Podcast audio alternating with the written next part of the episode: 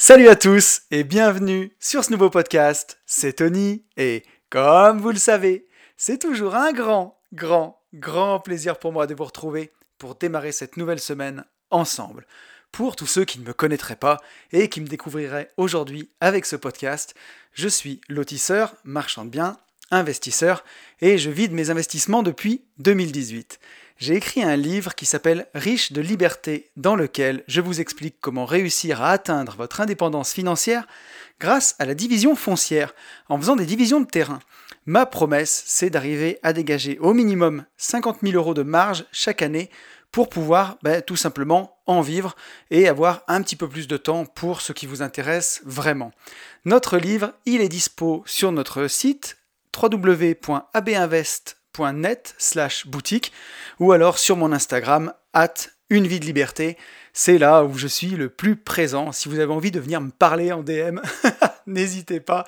C'est là où vous pouvez me trouver.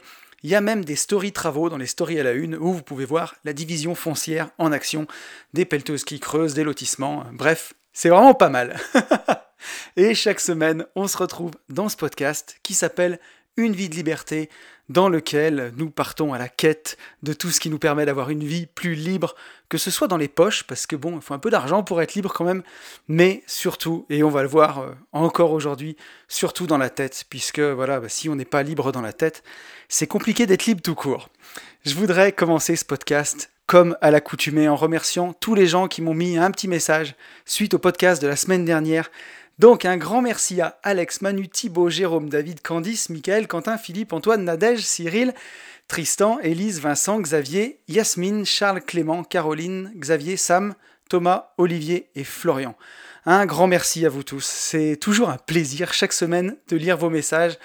Ça permet de faire vivre le podcast et voilà, ça me permet de faire vivre bah, la première rubrique du podcast où on revient euh, bah, un petit peu sur le podcast de la semaine dernière. C'est super important donc un grand merci à vous tous. Nous sommes 566 sur YouTube. On approche, hein, tout doucement, tout doucement. On est passé de la deuxième moitié euh, pour arriver jusqu'à 1000. Le but, ça reste quand même d'arriver à 1000 sur YouTube. Ça serait vraiment incroyable. On est 379 sur SoundCloud. Un grand merci à vous tous. Et sur Apple Podcast, on en est à 142, comme, 142 notes 5 étoiles. Voilà, j'y arrive. Donc ça, c'est vraiment, vraiment génial à vous. N'hésitez pas, si vous voulez m'aider, si vous voulez soutenir euh, une vie de liberté, à mettre une petite note 5 étoiles sur Apple Podcast si vous avez un iPhone. Et, euh, une petite note aussi, voilà, euh, un petit commentaire, ça permet bah, de référencer le podcast et ça, c'est vraiment cool. Donc voilà, un grand merci à vous tous qui prenez le temps de liker, de commenter les, épisodes. Ça permet de référencer le podcast parce que les podcasts, c'est pas facile à référencer, donc, bah, donc ça fait du bien, en tout cas. Euh, donc voilà, et eh bien écoutez, on va faire les petites news. Les petites news, c'est que ça y est, c'est le dernier podcast de 2020. 2020, une année quand même, comment dirais-je, assez, assez spéciale. Alors on va le voir aujourd'hui, hein, le, sujet du jour, ça va être bah, toutes mes leçons de 2020, un peu plus que ça, mais on va avoir le temps d'en parler. Et, euh, ça a été une année ben, vraiment bizarre, on va dire, et euh, pour moi elle a été assez incroyable, il s'est passé énormément de choses malgré le Covid, malgré bah, le fait qu'on ait été confiné, qu'on ait été un peu privé de liberté. Donc, euh, donc voilà, dernier podcast de l'année, on va fêter ça ensemble. Et en plus, c'est bientôt mon anniversaire, justement, donc le, 30 décembre, j'aurai 39 ans, voilà. Deux jours de répit avant de rentrer dans l'année de la quarantaine. Donc c'était vraiment l'heure du bilan et c'est ce qu'on va faire aujourd'hui. Mais, euh, avant ça, justement, petit retour sur le podcast de la semaine dernière. Le podcast de la semaine dernière, c'était comment faire quand notre entourage ne nous soutient pas, puisque c'était une question qui m'avait été inspirée par un message de Victorien. Victorien qui en chiait bien avec ses proches, et, euh, voilà, vous avez été euh, nombreux à écouter le podcast et nombreux à commenter. J'ai sélectionné quatre commentaires.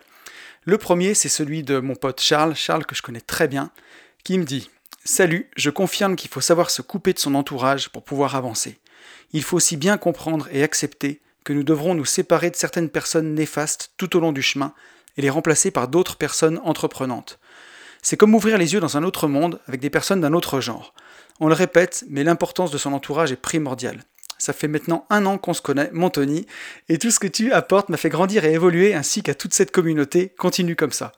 Bah, merci beaucoup à toi, mon pote. Et euh, tu m'as fait aussi beaucoup évoluer, puisque Charles est investisseur confirmé et très très rigoureux. Et euh, voilà, c'est très inspirant, la façon dont il aborde ses projets, c'est très carré et euh, très très intéressant. Et, ouais, bah, Charles a tout à fait raison, hein. quand on lit son message, il faut pouvoir accepter parfois qu'il faudra se se séparer de certaines personnes néfastes, c'est le plus dur quand on démarre parce que voilà, on a envie, on est tellement content qu'on a envie de convaincre tout son entourage. Et il y a des gens qui ont juste pas envie d'être convaincus. Et ça, il faut le respecter. On peut pas reprocher à notre entourage de ne pas nous soutenir et d'essayer de nous convaincre qu'on a tort. Et nous, dans le même temps, essayer de voilà de les convaincre que c'est eux qui ont tort. Ça aurait aucun sens. Donc euh, je le disais un peu dans le podcast la semaine dernière, mais il faut avoir cette indulgence que les autres n'ont pas, en fait, de les laisser ben, tout simplement au niveau où ils ont envie d'être, sans être péjoratif, sans aucun jugement. Juste les laisser là où ils ont envie d'être, tout simplement. Et, euh, voilà, se contenter ben, de, en tout cas nous, de bosser, de réussir, d'avancer vers là où on veut aller. Et euh, c'est par nos actes et par la façon d'être et la façon de vivre qu'on aura que peut-être on en inspirera quelques-uns parmi eux mais faut même pas, faut même pas chercher ça en fait. Et ce que je retiens surtout dans le message de Charles, c'est qu'il y a un moment où il faudra peut-être accepter de laisser certaines personnes derrière soi, en tout cas les personnes qui sont néfastes, celles qui sont vraiment négatives, on pourra rien faire pour elles tout simplement. Voilà, on a aussi un message de Sam Sam, un message que j'ai bien aimé parce qu'il est, il est extrême. Euh, Sam Sam qui dit sur YouTube Salut, ce podcast tombe à pic j'ai quitté la fonction publique, le Graal du pauvre, pour me retrouver au chômage après avoir emprunté pour deux projets. PS, bien sûr, j'ai divorcé avant d'emprunter, ça m'a retardé un peu, lol. Euh, il faut éviter les gens toxiques et bien sûr ne pas parler de ces projets euh, entre le mauvais œil et le parasitage. Je viens d'atteindre le sommet de la folie en vendant mon premier achat pour faire une plus-value de 50 000 euros et me retrouver SDF. Dormir sur un matelas à Saint-Etienne dans le projet numéro 2, quand on a 50 000 euros devant soi, ça fait pas rêver. Mon ex, encore elle, me dit que je suis irresponsable de prendre de tels risques, etc. etc. Objectif 2021, division d'une parcelle, mais simple revente du deuxième projet.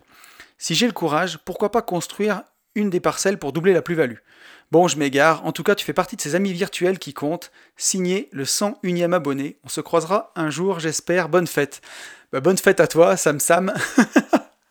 Bon, bah ouais, ton message, il est vraiment extrême. Hein. Aller, euh, aller jusqu'à revendre sa RP sans rien avoir et dormir sur un matelas dans son nouveau projet locatif. Bon, bah voilà, t'as as quand même engrangé une plus-value de 50 000 euros au passage, ce qui n'est vraiment pas négligeable pour commencer à faire grossir sa boule de neige et avancer. Et voilà, bah parfois, euh, j'ai pas toute ton histoire, mais entre le génie et la folie, il n'y a qu'un pas. Hein, et parfois, ça peut basculer du mauvais côté, ça peut arriver. Mais souvent, et quand on s'entoure bien et quand on avance, et c'est ce que tu as l'air de faire, parce que voilà, tu viens d'emprunter, tu t'avances dans tes projets et ainsi de suite. Donc, euh, on est récompensé souvent. Et voilà, bah, au début, il faut prendre des risques, ça peut choquer, ça peut faire peur. Mais en tout cas, quand on a une voie, qu'on a envie de la suivre et que c'est important pour soi, ben voilà, on peut, on peut écouter tous les autres et puis finalement se ranger euh, à leur avis. Et au final, on n'aura pas vécu la vie qu'on voulait vivre et c'est peut-être un peu dommage. Donc voilà, ben, toi en tout cas, je pouvais pas trouver un meilleur exemple de détermination et de, bah, foncer dans ces projets coûte que coûte, quoi quoi qu'il arrive. Donc bah, force à toi, Sam Sam, et euh, ne lâche rien en tout cas. Voilà, 50 000 euros de plus-value, c'est beau, et, euh, je pense que tu es bien parti pour la liberté en tout cas. Euh, on a aussi un petit commentaire de Yasmine, Yasmine qui me dit le premier conseil pour ceux qui débutent, ne dites rien et faites votre chemin. Trouvez-vous des cercles d'investisseurs, des mentors virtuels via la vidéo ou podcast, etc. pour avoir du soutien? Ben ouais, c'est simple et efficace. c'est exactement ça en fait. Hein. Quand, euh, quand, on débute, quand on a envie d'avancer, ben on a cette fougue, on a tellement envie d'en parler. Et c'est bien d'en parler aussi, en tout cas assez proche, ou si vous êtes en couple, ben d'en parler à votre conjoint, ça me paraît quand même assez important au départ. Mais voilà, si, euh, si après on sent que derrière il n'y a pas de répondant ou que le répondant qu'il y a, c'est pas pour justement vous protéger ou vous mettre en garde par bienveillance, mais c'est plus en tout cas de la jalousie ou du panier de crabe, quoi. Vous retirez euh, vraiment, vous remettre dans le trou duquel vous essayez de vous sortir, bah c'est pas la peine. Et justement, le meilleur conseil, c'est ça. Hein. Cercle d'investisseurs, même mentor virtuel. Moi, je sais que j'ai fait ça pendant des années bah, de suivre énormément de vidéos YouTube pour me faire mon entourage virtuel parce que j'avais pas beaucoup d'investisseurs autour de moi et, euh, et ça m'aidait mais vraiment énormément. Donc je trouve que ça c'est un conseil vraiment en or. Et on a un dernier message d'Alex. Alex qui me dit Hello Tony, j'écoute ton podcast depuis plusieurs semaines déjà quand je fais mon running matinal et je peux te dire que celui-ci m'a particulièrement impacté. J'ai même pris le temps de me créer un compte SoundCloud pour soutenir le podcast. Ça, c'est cool. Merci Alex. J'ai été dans cette situation où j'essayais de faire comprendre aux autres que ce que je faisais était vraiment ma, manière de vivre libre. Mais à force de se heurter à des murs, on comprend vite qu'on ferait mieux de garder son énergie pour ses projets et se focus à 110% dans ce qui nous fait vibrer. 110%, on voit la petite déformation euh, immobilière. J'ai énormément fait de tri dans mon entourage afin de fréquenter le plus souvent les personnes qui sont dans le même état d'esprit que moi, et on peut dire que c'est bénéfique. En tout cas, continue comme ça à inspirer du monde avec ton podcast et joyeuse fête de fin d'année. Bah, merci beaucoup, euh, Alex. Merci beaucoup. C'est toujours un plaisir. Hein. Je le dis au début du podcast. Mon intro, elle fait marrer. Mais c'est vrai, c'est un plaisir pour moi de partager euh, bah, tout ça, toutes mes réflexions avec vous. Et euh, donc, donc, non, non, je continue. je continue. Et, et exactement, bah, de toute façon, je peux pas bien mieux dire que ton message. Mais ce que je retiens surtout, c'est que voilà, à force de se heurter à des murs, c'est de l'énergie qu'on dépense en fait. Et ça, faut arriver à comprendre que c'est ce qui vous coûte le plus. Là, Alex nous dit, on fait mieux de garder son énergie pour ses projets et se focus à 110% dans ce qui nous fait vibrer. Mais c'est exactement ça. C'est vraiment, tout est là-dedans. Chaque matin où vous vous levez, vous avez un stock d'énergie défini. Et ce stock d'énergie, vous pouvez le mettre dans ce que vous voulez. Si vous le mettez à essayer de convaincre vos proches, ou à essayer de faire euh, fonctionner des choses qui ne fonctionnent pas autour de vous, euh, dans votre entourage, c'est de l'énergie perdue. Et à la fin, ben, le peu qui vous reste, vous le mettez dans vos projets. Si vous décidez de investir ce stock d'énergie à fond dans vos projets, ben, c'est du temps de gagner, c'est de l'énergie gagnée, et, ça, ben, il faut, faut, bien, bien, bien l'avoir en tête. Tout ce qu'on met à essayer de convaincre des gens négatifs, négatifs, oui, à essayer de, comment dire, investir de l'argent dans des pompes à énergie, on le voit, hein, j'en avais parlé dans un podcast, mais il y a des gens autour de vous, quand vous avez discuté avec eux, vous vous sentez revigoré, comme par exemple exactement quand vous passez du temps en séminaire immobilier, pendant les 2-3 jours après, vous êtes galvanisé, vous avez capté énormément d'énergie, et ça c'est bon. Et on a d'autres gens autour de nous, les gens négatifs, vous allez discuter 20 minutes avec une personne négative, vous êtes complètement déprimé, cette personne elle vous a pompé votre énergie, et c'est l'énergie qui vous manque pour vos projets. Bah, quand on veut réussir, on voit bien vers quel genre de personne il faut se diriger. Quoi. Il faut essayer de conserver son énergie au maximum pour ses propres projets et après ben, aller investir à bloc euh, ben, notre temps dans les, projets qui nous intéressent. Quoi. Clairement. Et voilà, écoutez, on a fait le tour des questions, euh, des, réponses pardon, au podcast de la semaine dernière. Et je vous propose de passer au sujet de la semaine. Alors le sujet de la semaine, ce sera ben, mes leçons de 2020. Voilà. Moi, chaque fin d'année, en fait, entre Noël et le jour de l'an, je profite de ces quelques jours là où, en général, on est tout le temps en vacances. C'est assez cool, on a plus de temps pour soi, pour faire en fait le bilan de l'année écoulée. Donc c'est chaque fin d'année, ça implique que bien sûr en fin d'année, je prépare euh, bah, les objectifs de l'année à venir. Et donc chaque fin d'année, bah, je reprends mes objectifs. Là, j'ai repris tous mes objectifs 2020 et j'ai regardé en fait euh, ce que j'avais atteint, ce que j'avais raté, et j'essaye d'en tirer des leçons, et puis ensuite je fixe les objectifs pour l'année suivante. Donc ça, c'est, je trouve que c'est vraiment super, c'est quelque chose que je fais depuis euh, au moins 5 ans, vraiment sérieusement, et ça m'a énormément, énormément aidé bah, pour atteindre mes objectifs, pour mieux me connaître, et pour vraiment bah, tirer le meilleur d'une vie, parce que voilà, on le voit, ça passe quand même relativement vite, et si on a envie d'atteindre son indépendance financière, si on a envie d'être libre, bah, c'est tout de suite, quoi. Parce que voilà, quand, quand, on a 70 ou 80 ans, ou qu'on arrive à la retraite, alors maintenant la retraite c'est quasiment 70 ans, on est quand même un peu plus vieux, on a moins de temps pour soi, et le temps passe tellement, tellement, tellement vite que bah, si on ne se fixe pas des objectifs pour, euh, bah, pour quitter la rat race, pour être indépendant, même tout simplement pour être plus heureux, hein, pour, pour euh, aller plus tout de suite vers les choses qui sont importantes pour nous, ben voilà, on peut, on peut se retrouver à passer sa vie en fait à, bah, ne pas être focus sur les choses importantes. Donc c'est important plus que jamais de se fixer des objectifs en fin d'année.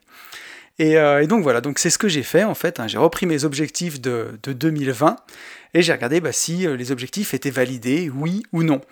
Alors euh, il y a quelque chose que j'aime bien dire, c'est souvent la, façon dont chez Google ils se fixent les objectifs. Ils utilisent une méthode où ils considèrent un objectif accompli quand il a été atteint entre 70 et, 60%, entre 60 et 70%. Si l'objectif est systématiquement atteint à 100%, c'est que au départ l'objectif n'avait pas été suffisamment ambitieux chez Google. Donc si en fin d'année ben, j'ai validé tout mon truc à 100%, c'est que je me suis mis la barre trop basse. Et inversement, hein, si euh, on a tout atteint à 30, 40, 50%, c'est que justement c'était peut-être beaucoup trop et trop décourageant. Donc en reprenant ma liste de mes objectifs 2020, je me suis rendu compte que j'avais validé mes objectifs autour de 60%.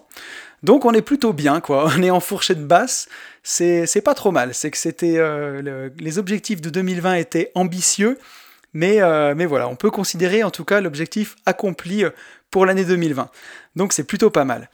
Et euh, donc voilà, et la façon dont je fais, en fait, hein, ça c'est important, après on va parler de, des leçons que j'en ai tirées cette année, mais pour que vous puissiez le faire, parce que c'est ça qui sera vraiment important, euh, là ça part du principe que je les ai fait l'année dernière et que j'en tire les conséquences, ce qui va me permettre de faire ceux de l'année prochaine. Vous, cette année, si vous n'avez pas l'habitude, et je vous encourage vraiment à le faire, on est pile dans la bonne période là, quand vous allez écouter le podcast entre Noël et le jour de l'an, pour, euh, bah, pour faire ça, moi je prends une feuille euh, tout simplement sur, sur l'ordinateur, hein. je mets euh, cinq catégories. Je mets business, immobilier, finance, le perso et le mindset. Alors par exemple, dans le business, il va y avoir des objectifs de chiffre d'affaires sur mon entreprise, il va y avoir bah, des objectifs vraiment côté business, peut-être des objectifs de vente ou des objectifs de nombre de lotissements à trouver. Voilà ce que je mets. Dans la catégorie immobilier, bah, par exemple, cette année, là, pour 2021, il y a faire construire un immeuble de rapport de trois logements sur un de nos lotissements. Ça, c'est un de mes objectifs IMO. Il y a des arbitrages dedans. Il y a, euh, l'achat d'un nouveau bien. Enfin, il y a pas mal de choses. La catégorie finance. Donc là, dans la catégorie, c'est plutôt finance perso. En tout cas, tout ce qui est euh, euh, investissement financier. Donc là, il y a ma stratégie ETF, par exemple, ce que je me fixe pour, pour l'année prochaine. Dans le perso, bah, c'est tous les voyages, par exemple. Hein. Cette année, il, va y avoir du voyage, il va y avoir pas mal de choses comme ça. Et ensuite, catégorie mindset. Là, on va avoir le temps d'en parler tout au long du podcast. Mais bah, tous les objectifs mindset que je me fixe, par exemple, bah, continuer de méditer entre 10 et 15 minutes chaque matin, ou alors progresser sur certaines choses. Par exemple, pour 2021, je vais devoir progresser dans mon rapport à l'argent sur la peur de manquer, par exemple, puisque j'ai encore des lacunes de ce côté-là. Donc ça, c'est vraiment important et c'est vraiment cool, je trouve, ces, cinq, euh, cinq catégories. On prend une feuille tout simplement, objectif 2021 en haut, business, immobilier, finance, perso et mindset. Et ça permet bah, de définir ces objectifs. Et euh, pour l'année prochaine, vous pourrez en faire le bilan. Et donc voilà, on y arrive. Hein. c'est ce que j'ai fait, euh, ce que fait cette année, et j'ai retenu du coup ben, 15 leçons en fait, 15 leçons que j'ai appris cette année sur 2021. La toute première leçon, c'est de ne pas se cacher. Voilà. Et ça, c'est vraiment, bah, c'est vraiment ce qui est ressorti de cette année en fait. Que pendant des années et des années et des années, je me suis caché de, vivre mes passions. Euh, et, j'avais vraiment tort parce que voilà, quand on décide de sortir du placard, entre guillemets, quand on décide de, bah, dire au grand jour ce qu'on fait, euh, ce qu'on partage, moi, ma passion de l'indépendance financière, ma passion de la liberté, ben on vit vraiment des choses qui sont, euh, qui sont folles en fait. Et c'est ça qui est génial. Pendant des années, je me suis cherché euh, ben, énormément d'excuses, j'étais hyper discret surtout, et, et du coup, ben, j'étais peut-être moins bien entouré que maintenant, alors que en ben, décidant de vivre au grand jour, en expliquant, ben, en faisant ce podcast par exemple, en parlant de tout ça, d'indépendance financière, de toutes ces choses-là, j'ai vraiment pu rencontrer des gens exceptionnels et donc du coup, je me suis rendu compte à quel point le dicton pour vivre heureux, vivons cachés, il n'est pas vrai en fait. Et du coup, ça même, euh, je suis même allé fouiller parce que ça m'a un peu titillé. D'où venait ce dicton euh, pour vivre heureux, vivons cachés? En fait, c'est la morale de la fable Le Grillon de Florian. Euh, c'est cette fable-là, c'est l'histoire d'un grillon qui se lamente et qui compare son sort à celui d'un papillon magnifique qui parade dans les airs.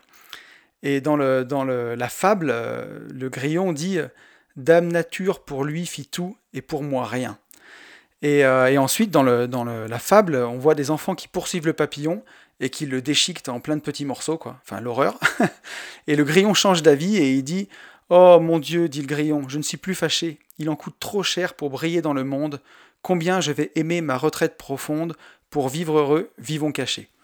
Et donc, la morale de cette histoire, ce serait, soi-disant, que ben, votre bonheur il va être menacé si vous avez une vie sociale trop éclatante, si vous montrez, euh, trop euh, votre réussite. Alors que moi, ce que j'aime pas là-dedans, en fait, dans ce poème, et ce que je trouve qui est complètement ben, faux, c'est qu'en fait, là, le papillon, il n'est pas en train de faire éclater sa vie sociale au grand jour. Le papillon, il est juste papillon, il il est beau parce qu'il est beau, il parade dans les airs, il est juste lui-même. Et c'est là où on voit la vraie différence entre ça dans ce dicton. Euh, si on mène une vie sociale trop éclatante, forcément que si vous utilisez Instagram pour montrer que des choses de luxe, on l'a vu hein, avec euh, des gars de télé-réalité qui se sont fait cambrioler ou des choses comme ça, c'est complètement différent. Mais là, justement, pour cette fable, c'est la morale est pas terrible parce que le papillon, il est juste lui-même en fait. Alors, il se fait déchiqueter par des enfants qui sont sûrement jaloux ou envieux, en tout cas. Mais le grillon qui, lui, bah, il, voilà, il se victimise, il dit que Dame Nature a tout fait pour le papillon et rien pour lui.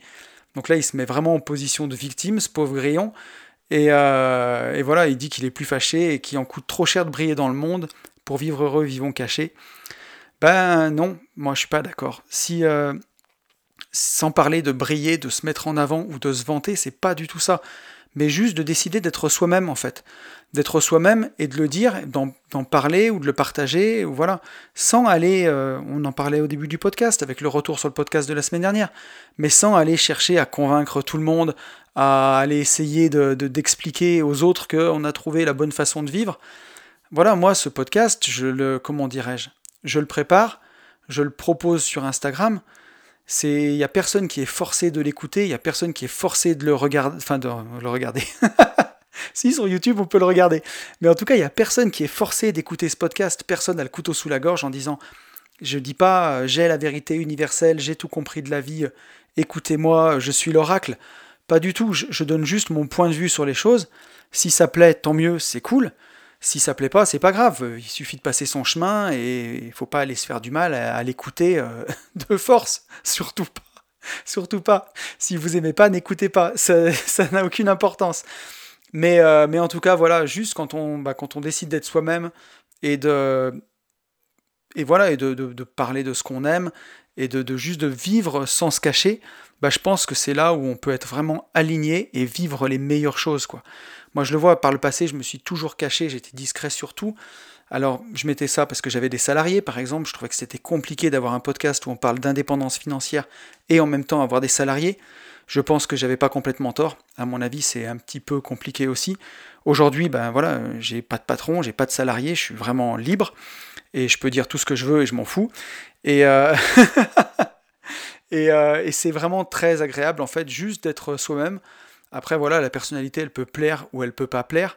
C'est pas grave après tout et au moins ben les personnes qui m'aiment pas, bah, elles passent leur chemin et je les vois pas, et les personnes qui m'aiment, elles viennent vers moi, et voilà, on peut avancer ensemble, on peut grandir, se construire et, euh, avancer vers nos objectifs ensemble. Et c'est ça qui est super.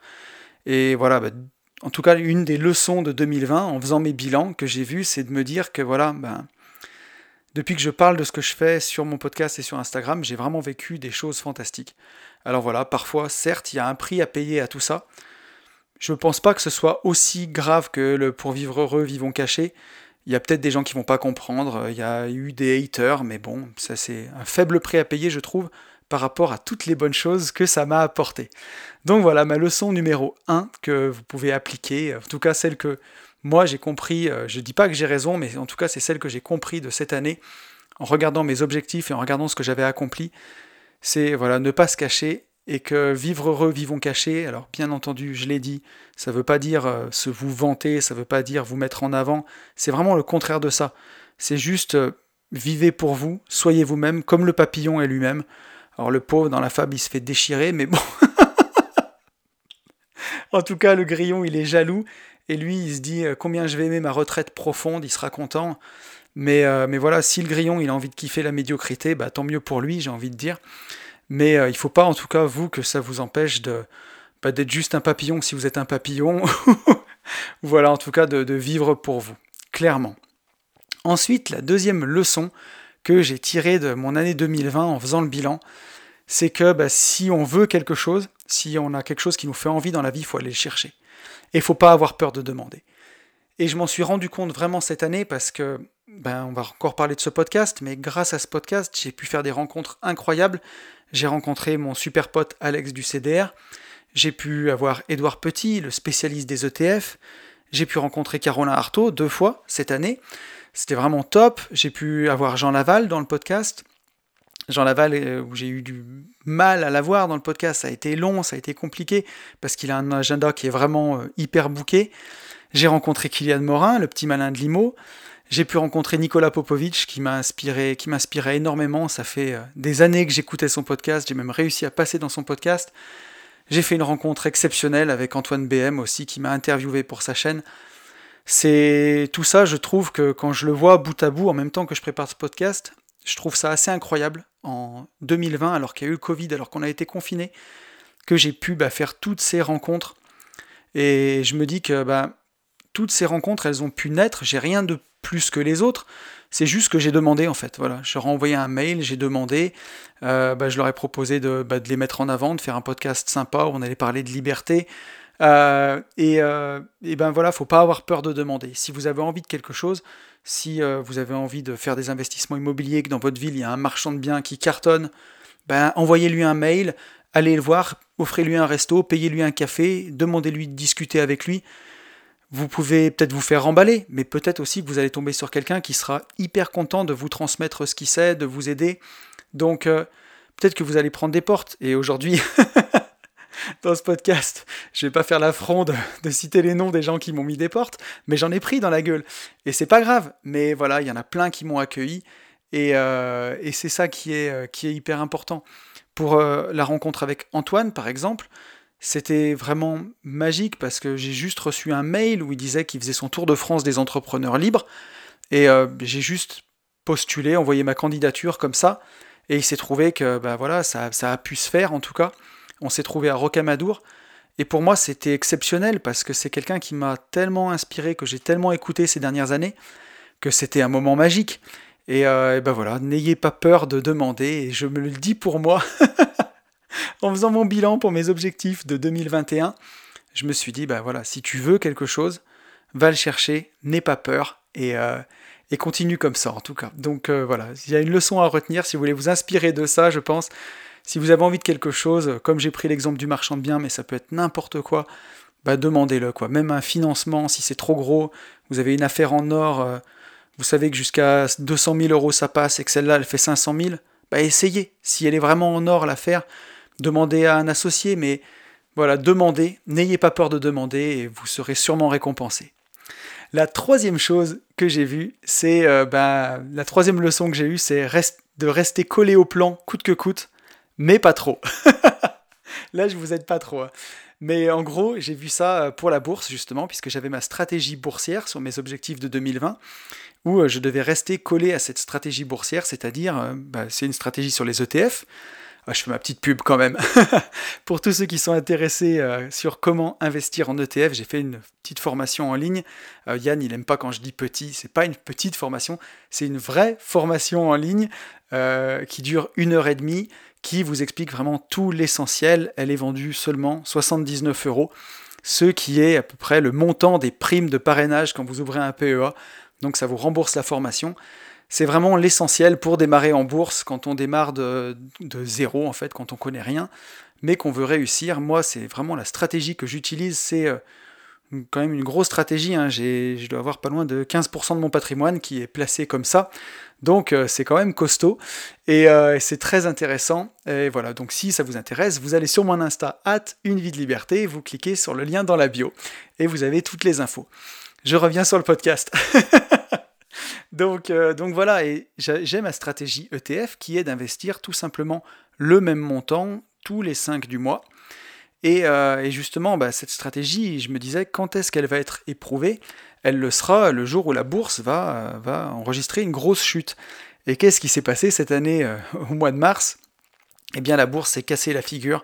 elle a perdu plus de 38%, hein, la bourse mondiale.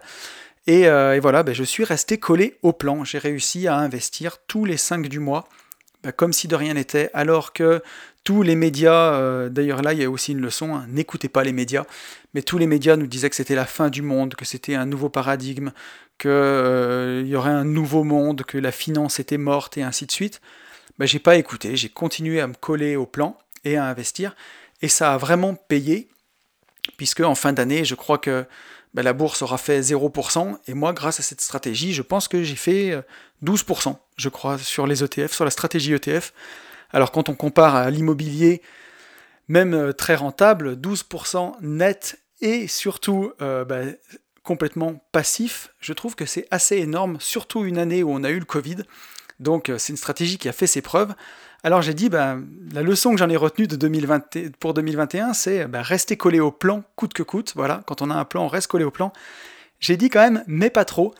Parce que voilà, ben, quand il y a eu une baisse de 38%, j'ai continué d'investir la même somme tous les mois, mais j'aurais pu investir encore beaucoup plus. Euh, quand ça a baissé de 38%, c'était une opportunité exceptionnelle pour rentrer. Et avec le recul, bah, j'aurais dû mettre beaucoup plus d'argent au moment où c'était très très bas. Mais voilà, c'est mieux que rien en tout cas de rester collé au plan. Et je pense que voilà, bah, sur ma stratégie ETF, euh, et d'ailleurs c'est dans la formation, hein, le jour où il se passe quelque chose comme ça, il y a un petit peu des, barèmes pour euh, remettre un peu plus. Euh, et, voilà, mais bon, avec des si, on mettrait Paris en bouteille, comme dirait l'autre. Mais en tout cas, voilà, je, je, suis content quand même d'avoir tenu bon dans la stratégie. Ça a vraiment payé. J'aurais pu faire mieux, mais c'est déjà pas mal. Euh, la, quatrième leçon que j'ai retenue de cette année, c'est que bah, investir parfois c'est euh, pas très excitant quoi. Voilà, euh, parce qu'il y a eu quand même des temps morts, il y a eu des moments où la bourse n'a pas beaucoup bougé, il y a eu des moments, bah, notamment pendant le Covid, hein, où voilà on a on a l'immobilier qui investit, on a le loyer qui rentre. Tout ça est vraiment très chouette, mais pas très excitant non plus. Quoi. Voilà, les choses prennent du temps, notamment ce que toute ma partie sur AB Invest, les lotissements. Avec la crise Covid, euh, les, les traitements des dossiers par les notaires, tout a pris du temps, tout était long, long, long.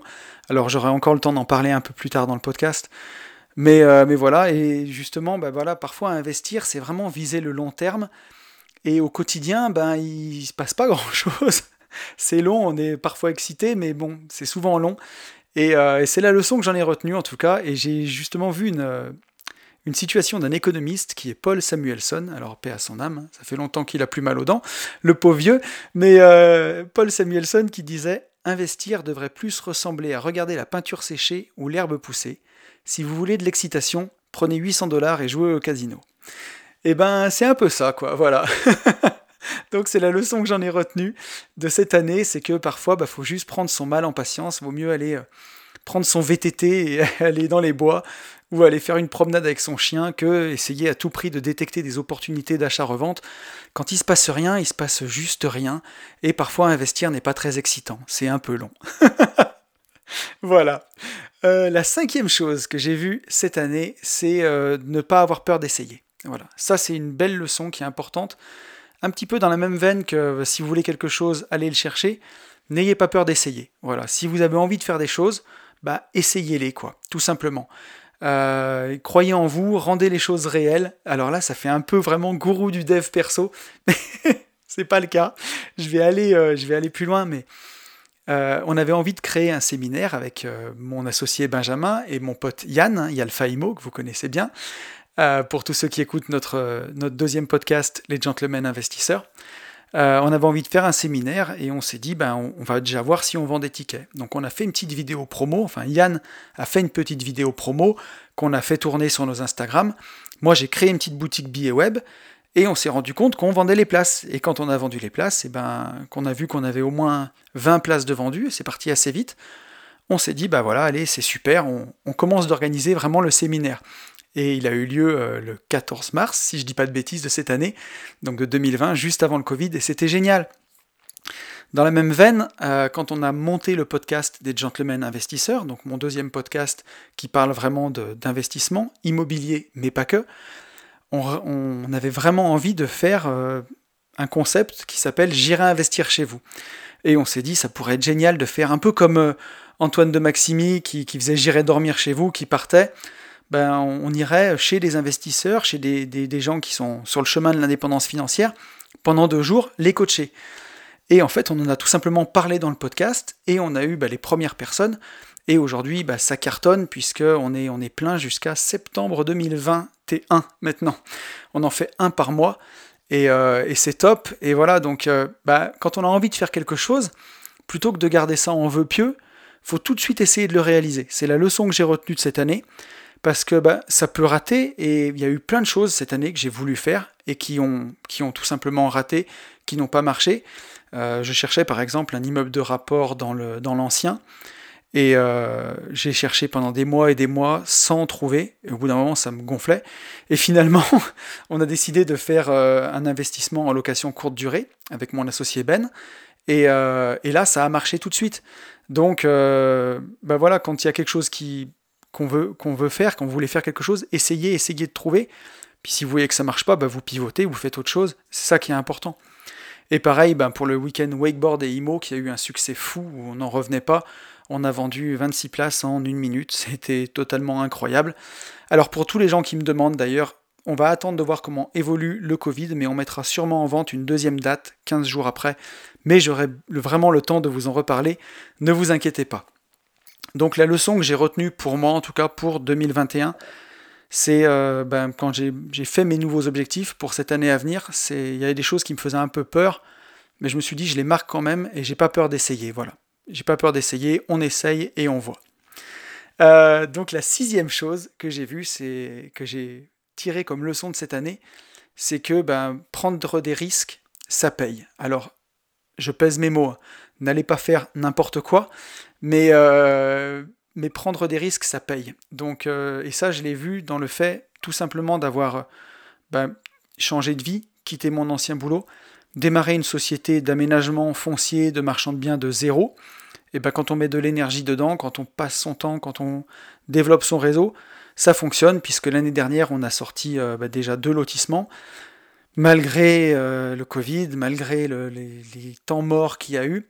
On en a un autre qui attaque au mois de janvier, et on en a d'autres en préparation, euh, voilà. Donc je ne peux pas trop parler pour l'instant, mais, mais en tout cas, c'est passionnant. Et ça vaut le coup de prendre des risques. Euh, pareil, on a sorti un lotissement en LCD, donc en Airbnb, hein, comme on appelle communément, en location courte durée, pendant le confinement. Ce qui aurait pu être euh, complètement fou, on aurait pu se rabattre sur de la location meublée à l'année, mais on s'est dit non, on continue, on y va. Et voilà, pour un crédit à 395 euros par mois, on a fait en moyenne 900 euros de chiffre d'affaires par mois, ce qui est bah, tout bonnement énorme, c'est top. Donc ça vaut le coup de prendre des risques, ça vaut le coup d'essayer en tout cas. Euh, pareil, on le voit, on est en plein bull run sur le Bitcoin. Et euh, bah, on avait du temps pour investir. On a eu 4 ans de marché euh, morose, où, je suis content d'avoir acheté régulièrement. Et on le voit que bah, aujourd'hui, alors on ne sait pas jusqu'à quand ça va monter.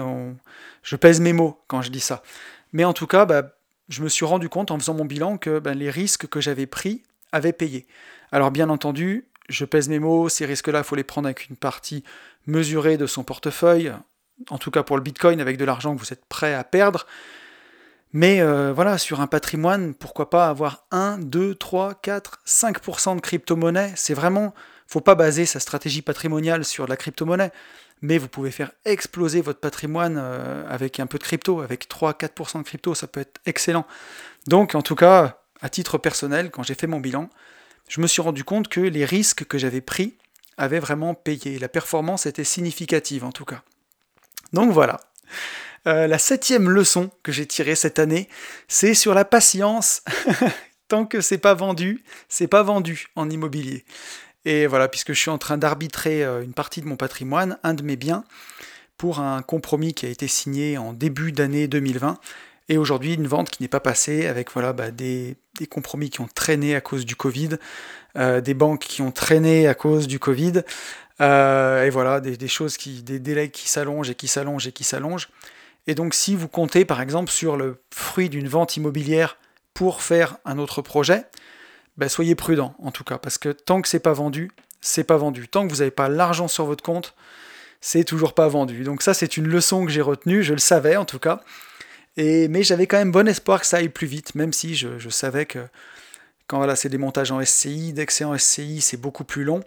Je savais que ça prendrait du temps. Et, et voilà, j'en ai encore eu la démonstration cette année. Euh, une autre leçon importante que j'ai eue cette année, ça sera la huitième là, de, ce podcast, c'est euh, attention aux émotions avec le business. Et, euh, ça, je, voilà, je l'ai appris cette année, je le savais, mais j'ai pu le vivre en tout cas, où je fais toujours très attention de dissocier le business et la partie émotionnelle. Je trouve que c'est vraiment important d'y faire attention. Euh, et, là, j'ai un de mes biens, en tout cas un bien de famille, que j'ai mis en LCD. Et donc, pour ce bien, j'ai une énorme attache affective. Et on va dire qu'à 95% du temps, ça s'est très bien passé dans cette LCD. Mais j'ai eu dans l'année quelques soucis, euh, notamment de bruit et un petit peu de casse. Et euh, ça a été très, très difficile à vivre parce que j'avais une énorme attache affective avec ce bien jusqu'à même prendre la décision bah, tout simplement de beaucoup, beaucoup, beaucoup moins le louer et aller essayer bah, de choper de la rentabilité sur d'autres biens parce que je me faisais plus de mal que de bien. Et donc, euh, donc c'est quelque chose que j'ai une leçon en tout cas que j'ai retenue de faire vraiment attention avec euh, bah, les émotions et le business. Souvent, ça fait pas bon ménage et, euh, on le dit hein, dans le business, business is business. Avec tous mes autres biens immobiliers, j'ai pas d'attache, comment dirais-je, affective. Bah, S'il faut arbitrer, faut arbitrer faut, s'il faut vendre, faut vendre, et, euh, et on s'en fiche, quoi. Mais, euh, mais avec certains, c'est beaucoup plus difficile, ce qui peut être le cas avec une résidence principale, hein, par exemple, où on peut avoir vraiment beaucoup d'émotions. C'est ce qui arrive aussi notamment dans les héritages. Si vous héritez d'un bien immobilier qui a appartenu à votre famille, il peut vous coûter une fortune, ça peut être très dur de le vendre, et, euh, voilà, donc ça, ça génère beaucoup d'émotions, et souvent c'est compliqué. Donc bah, c'est important de le savoir et, et de pouvoir euh, bah, anticiper en tout cas, et si bah, s'il y a trop d'émotions, justement pouvoir prendre des décisions pour que ça, comment dire, pour que vous arriviez à mieux le vivre en tout cas. Donc ça c'est une des leçons que j'ai appris cette année, faire très très attention avec le business et les émotions. J'ai parlé un peu d'arbitrage, ça c'est une leçon euh, que j'ai appris euh, cette année, ça sera ma neuvième leçon justement, euh, c'est la puissance de l'arbitrage. Ça c'était, c'est vraiment très important. dans ma stratégie, c'est que quand on arbitre un bien immobilier, quand on arbitre une partie de son patrimoine, ben, notamment en tout cas ici de l'immobilier, c'est vraiment, ça propulse le patrimoine, ça, permet vraiment de reprendre de l'élan.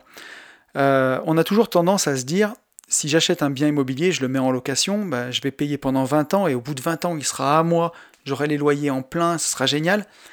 Mais en fait, la vérité, c'est que si vous avez fait une très bonne affaire à l'achat, que vous avez apporté beaucoup de plus-value au bien, vous le louez, il est rentable, vous avez déjà du cash flow euh, au moment où vous commencez à le mettre en location, mais quand vous l'avez amorti au bout de 7 ans, souvent vous avez une plus-value latente.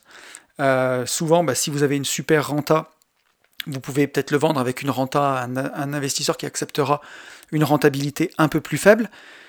Et là, bah, certes, vous allez vous séparer d'un bien, certes, vous allez vous séparer d'un peu de cash flow, mais vous allez pouvoir faire entrer une énorme plus-value que vous pouvez investir peut-être pour partie dans la bourse, par exemple, peut-être pour une autre partie dans un autre bien immobilier en apport, peut-être monter en gamme aussi, parce que parfois on commence sur des biens vraiment des biens à cash flow, dans des quartiers peut-être un peu moins sympas, où on a des grosses rentas. Mais une fois que vous avancez dans votre patrimoine, vous voulez plus de tranquillité, vous voulez peut-être monter aussi en gamme de locataires, par exemple. Et à ce moment-là, bah, vous pouvez réinvestir une partie de la plus-value en apport, ce qui fait que par rapport au crédit, vous serez rentable en tout cas, ça, ça serait intéressant, mais vous serez dans un meilleur quartier, vous pourrez peut-être avoir une meilleure plus-value, et l'investissement sera beaucoup plus passif, c'est un bien que vous pourrez mettre en agence où il y a peu de turnover, ça peut être vraiment très intéressant, et c'est ce que j'ai appris cette année en tout cas, en arbitrant un de mes biens, c'est euh, bah, à quel point l'arbitrage peut être puissant dans, une stratégie. Vraiment. Euh, ensuite, la dixième chose que j'ai appris, c'est que la liberté ne coûte pas très cher, en vrai. Et, euh, ça, c'est quelque chose qu'il faut avoir en tête. C'est que bah, cette année, j'ai pu faire beaucoup de voyages parce que j'avais du temps, parce que j'étais libre, parce que bah, j'ai pas de salarié, j'ai pas de patron. du coup, je peux travailler à distance aussi. Et voilà, j'ai pu prendre pas mal de vacances, beaucoup hors vacances scolaires. Et, et je me suis vraiment rendu compte que la liberté, c'était bien plus une question de temps que d'argent. Parce qu'au final, quand on voyage, bon, ce qui va coûter, c'est l'hébergement. Mais que quand vous restez chez vous, bah, vous avez besoin de vous nourrir, vous vous nourrissez aussi quand vous êtes en voyage. Quand vous êtes chez vous, vous avez besoin de vous déplacer, vous vous déplacez aussi en voyage. Vraiment, la dépense qui va être en plus, ça va être euh, l'hébergement. Il y a un peu des visites aussi, mais euh, si vous voyagez euh, hors vacances scolaires, ben voilà, je me suis rendu compte en tout cas que la liberté ne, la liberté ne coûte pas cher, quoi. Vraiment. Et ça, c'était, vraiment puissant. J'ai pu voyager en van, j'ai pu partir à la montagne, j'ai fait énormément de choses. Et dès qu'on ne le fait plus en même temps que, bah, que la plupart des gens, bah tout de suite, euh, ça dégage, euh, c'est beaucoup, beaucoup moins cher en tout cas.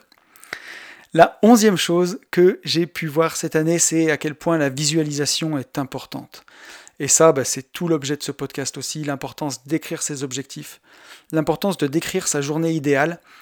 Et ça, je l'ai vu puisque bah, en préparant mes objectifs, j'ai revu la journée idéale que je voulais vivre, que j'avais écrit il y a plus de trois ans. J'avais dû écrire ça fin 2017, je crois. Et j'étais surpris à quel point ce texte correspond à mes journées d'aujourd'hui. Euh, il est juste à quasiment 85%, c'était fou. Donc euh, bah, prenez, le temps de faire ce genre d'exercice de visualisation écrire votre journée idéale, la décrire, la lire assez souvent. Vous pouvez l'afficher dans votre bureau, vous pouvez l'afficher sur votre frigo par exemple, et euh, prendre le temps de la lire. Et, à quel point, bah, si vous lisez ça, vous le vivez avec émotion, avec vraiment une grande implication émotionnelle, bah, les choses se réalisent. quoi. Et, euh, bah, j'en ai eu la preuve pas plus tard qu'hier en repréparant ce podcast, en relisant ce texte de ma journée idéale que j'avais écrit il y, a, il y a trois ans maintenant et à quel point ça s'est réalisé quoi. Donc c'est fou, donc voilà, bah, l'importance de la visualisation plus que jamais. Continuez de rêver, de rêver grand, ne vous mettez pas de limites, c'est important. Et, euh, et aussi bah, pour aider ça, euh, l'importance de la méditation. Et ça je l'ai vu pendant le confinement, le premier mois de confinement, je ne sais pas pourquoi, mais j'ai arrêté de méditer pendant un petit mois. Et je me suis rendu compte à quel point j'étais plus stressé et, et à quel point c'était pas bon pour moi. Donc j'ai vite repris les bonnes habitudes de la méditation et voilà, je ne vais pas vous refaire tous les bienfaits de la méditation, mais ça permet de mieux se connaître, ça permet de se poser, ça permet de vraiment se connecter avec ce qui est important au fond de soi. Et quand on veut définir ses objectifs, bah, c'est génial parce que ils viennent vraiment du fond du cœur, en tout cas. Euh, la douzième chose que j'ai appris cette année, c'est qu'il vaut mieux déléguer les petites tâches. Et, euh, ça, j'avais du mal à le faire. Euh, notamment, j'ai déménagé puisque j'étais là, je suis en location, je vais repartir dans deux mois. J'étais entre deux résidences principales en fait. Et euh, on va en parler encore un petit peu tout à l'heure. Mais du coup, j'avais une femme de ménage avant que j'ai arrêté. Et la femme de ménage venait deux heures par semaine. Donc euh, quatre semaines et demie par mois, ça faisait 9 heures si je dis pas de bêtises, et je la payais 20 euros de l'heure, donc ça faisait 180 euros. La moitié était déductible d'impôts, donc au final ça me coûtait à peine 90 euros, je crois. Et j'avais toujours une maison propre et inspirante. Et là, bah, comme j'ai déménagé, j'étais en log, je me suis dit je ne vais pas reprendre de femme de ménage. Et en fait, bah, souvent je me retrouvais, parfois au moment d'enregistrer le podcast, où bah, ça me gonflait d'être dans une maison qui n'avait pas été nettoyée, où je passais euh, une heure à faire du ménage. Et, euh, je le vois euh, passer régulièrement du temps à faire du ménage. C'est pas terrible, c'est pas du temps ben, très bien employé. Vaut mieux profiter de ce temps-là, bah, soit pour faire des recherches d'immobilier sur le bon coin, soit pour se former, soit, pour, profiter. Et en plus, bah, ça permet aussi de faire travailler des gens. Il y a beaucoup de gens qui ont besoin de, faire du ménage, de, faire des, travaux. Ben voilà, les employés, ça permet vraiment de, bah, de, de, les aider, de les faire travailler. En plus, c'est encouragé par l'État puisque c'est déductible. Donc, euh, c'est une économie que, dont je ne me priverai pas pour, euh, pour l'année prochaine quand je vais rentrer dans ma nouvelle RP, enfin voilà, dans, dans, deux mois maintenant, de reprendre une femme de ménage pour me dégager du temps.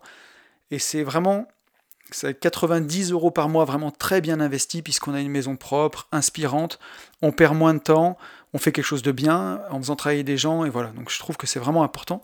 J'ai vu aussi ça, euh, puisque bah, dans ma nouvelle RP, je fais une partie de mes travaux tout seul, et je me suis amusé à calculer bah, ce que ça me coûtait, voilà, si j'avais pris un artisan pour faire ces travaux-là au lieu de les faire moi. Et euh, bah, clairement, hein, même si c'est pour ma RP, j'ai voulu faire ça parce que Je le fais jamais pour les investissements locatifs. Je, délègue vraiment beaucoup beaucoup de travaux, hormis les démolitions. Mais là, j'ai voulu en faire une grosse partie, euh, une bonne partie tout seul. Et, euh, je sais comment dire. C'est de l'argent mal investi. J'aurais mieux fait de passer du temps sur des projets immobiliers. Au final, le ratio aurait été meilleur. Et ça, c'est quelque chose que j'ai appris cette année. Et euh, je pense que pour l'année prochaine, je ferai différemment. Pareil, j'ai une partie qui a été faite par des auto-entrepreneurs, euh, donc qui ne fournissaient pas les matériaux, et je me suis retrouvé à faire beaucoup, beaucoup de voyages à Leroy Merlin, au lieu d'enregistrer des podcasts, par exemple. Donc c'est du temps, je pense, qui est euh, assez mal employé pour moi en tout cas, et c'est une des leçons que je retiendrai euh, pour, pour l'année prochaine. La treizième chose que j'ai vue, c'est l'importance de la santé. Donc voilà, de faire du sport même pendant le confinement. Euh, à quel point euh, c'est quelque chose d'important, je m'en suis rendu compte euh, bah, cette année. Surtout cette année, puisque en 2019, je, venais juste, juste de reprendre le sport fin 2019, après trois années d'arrêt bah, à des, des, hernies cervicales qui m'avaient vraiment empêché de, bah, de, faire de la musculation. C'était vraiment mon sport de prédilection. Avant, voilà, je faisais beaucoup de muscu, j'adorais ça. Et j'ai découvert le CrossFit fin 2019, et donc ça fait un an et demi que je pratique. Et je me suis rendu compte à quel point ça me faisait du bien, à quel point j'étais moins fatigué, à quel point euh, bah, bouger c'est important et, ça fait du bien partout. Euh, pareil, alors je parle de ce sport-là, mais c'est valable, je pense, pour plein de sports, hein. que ce soit pour la boxe, même pour le badminton, hein, euh, même si j'en fais pas, mais je prends ça en, comment dire, l'exemple avec sympathie, parce qu'on peut dire oh le badminton, mais euh, j'ai des copains qui font du badminton et c'est aussi assez violent. Mais, euh, mais voilà, en tout cas, quand on est déterminé dans un sport, quand on a l'habitude de se dépasser, bah, c'est beaucoup plus facile de se dépasser après dans les affaires, ou même mentalement quand vous avez un coup dur, quand vous avez l'habitude de, bah, de vous dépasser dans le sport, ça se transpose dans la vie. Et voilà, c'est une des leçons que j'ai retenues, c'est à quel point j'ai été bien mieux dans ma peau en 2020 depuis que j'ai repris le sport par rapport à l'année d'avant. Et même pendant le confinement, on a la chance d'avoir un coach de CrossFit, John, si tu m'écoutes, dédicace, euh, qui nous a fait des super visios pendant le, confinement. Et encore aujourd'hui, hein, là je m'entraîne encore en visio parce que bah, les salles sont fermées. Et à quel point bah, maintenir ce lien et continuer de bouger, même si on est confiné, ça fait vraiment du bien. Voilà, la quatorzième leçon que j'ai retenue l'avant-dernière, c'est qu'on peut acheter sa résidence principale en faisant une bonne affaire. C'est ce que j'ai fait cette année. Euh, c'est ce que je prône aussi beaucoup, puisque on le sait, hein, on en parle souvent dans ce podcast. Pour euh, Robert Kiyosaki et pour beaucoup de gens, la résidence principale est un passif et pas un actif. Alors moi, je ne serais pas aussi catégorique. Je dirais que c'est une réserve de valeur si on n'a pas trop d'attache émotionnelle avec ce bien. Et là, on en revient un petit peu à mon point numéro 8 de tout à l'heure, c'est que bah, si on est très très attaché émotionnellement avec sa résidence principale, effectivement c'est un passif. Mais si vous l'achetez bien, si vous faites des travaux par exemple pour avoir du levier pour, euh, pour dégager une plus-value, voilà, moi aujourd'hui cette résidence principale que j'ai achetée, le crédit que j'ai à la banque plus l'apport que j'ai mis est bien inférieur à la valeur sur le marché de la maison. Je sais que si demain j'ai besoin de la revendre, c'est un bien qui sera liquide, qui partira vite et qui partira bien plus cher que ce que je l'ai acheté. Donc euh, il est possible d'acheter sa résidence principale en faisant une bonne affaire. C'est sûr, donc euh, c'est ce que j'ai vu cette année, j'avais envie de le faire depuis, euh, depuis longtemps. Mon associé sur AB Invest, Ben, l'a fait aussi. Donc voilà, il est possible d'acheter sa résidence principale, de faire une bonne affaire, d'avoir une réserve de valeur pour la suite. Et c'est une de mes leçons de, de 2020. Et la dernière que, j'ai retenue, et je pense qu'elle pourra aussi aider beaucoup de gens, c'est la quinzième leçon, c'est à quel point euh, m'isoler pour faire les choses importantes pour moi a pu me faire du bien et a pu me permettre de, bah, réaliser des choses importantes. Que ce soit pour enregistrer ces podcasts, par exemple, qui sont importants pour moi, puisque j'ai envie de transmettre, j'ai vraiment à cœur bah, d'aider euh, les investisseurs à vivre leur meilleure vie, comme disent les jeunes. Euh, donc voilà.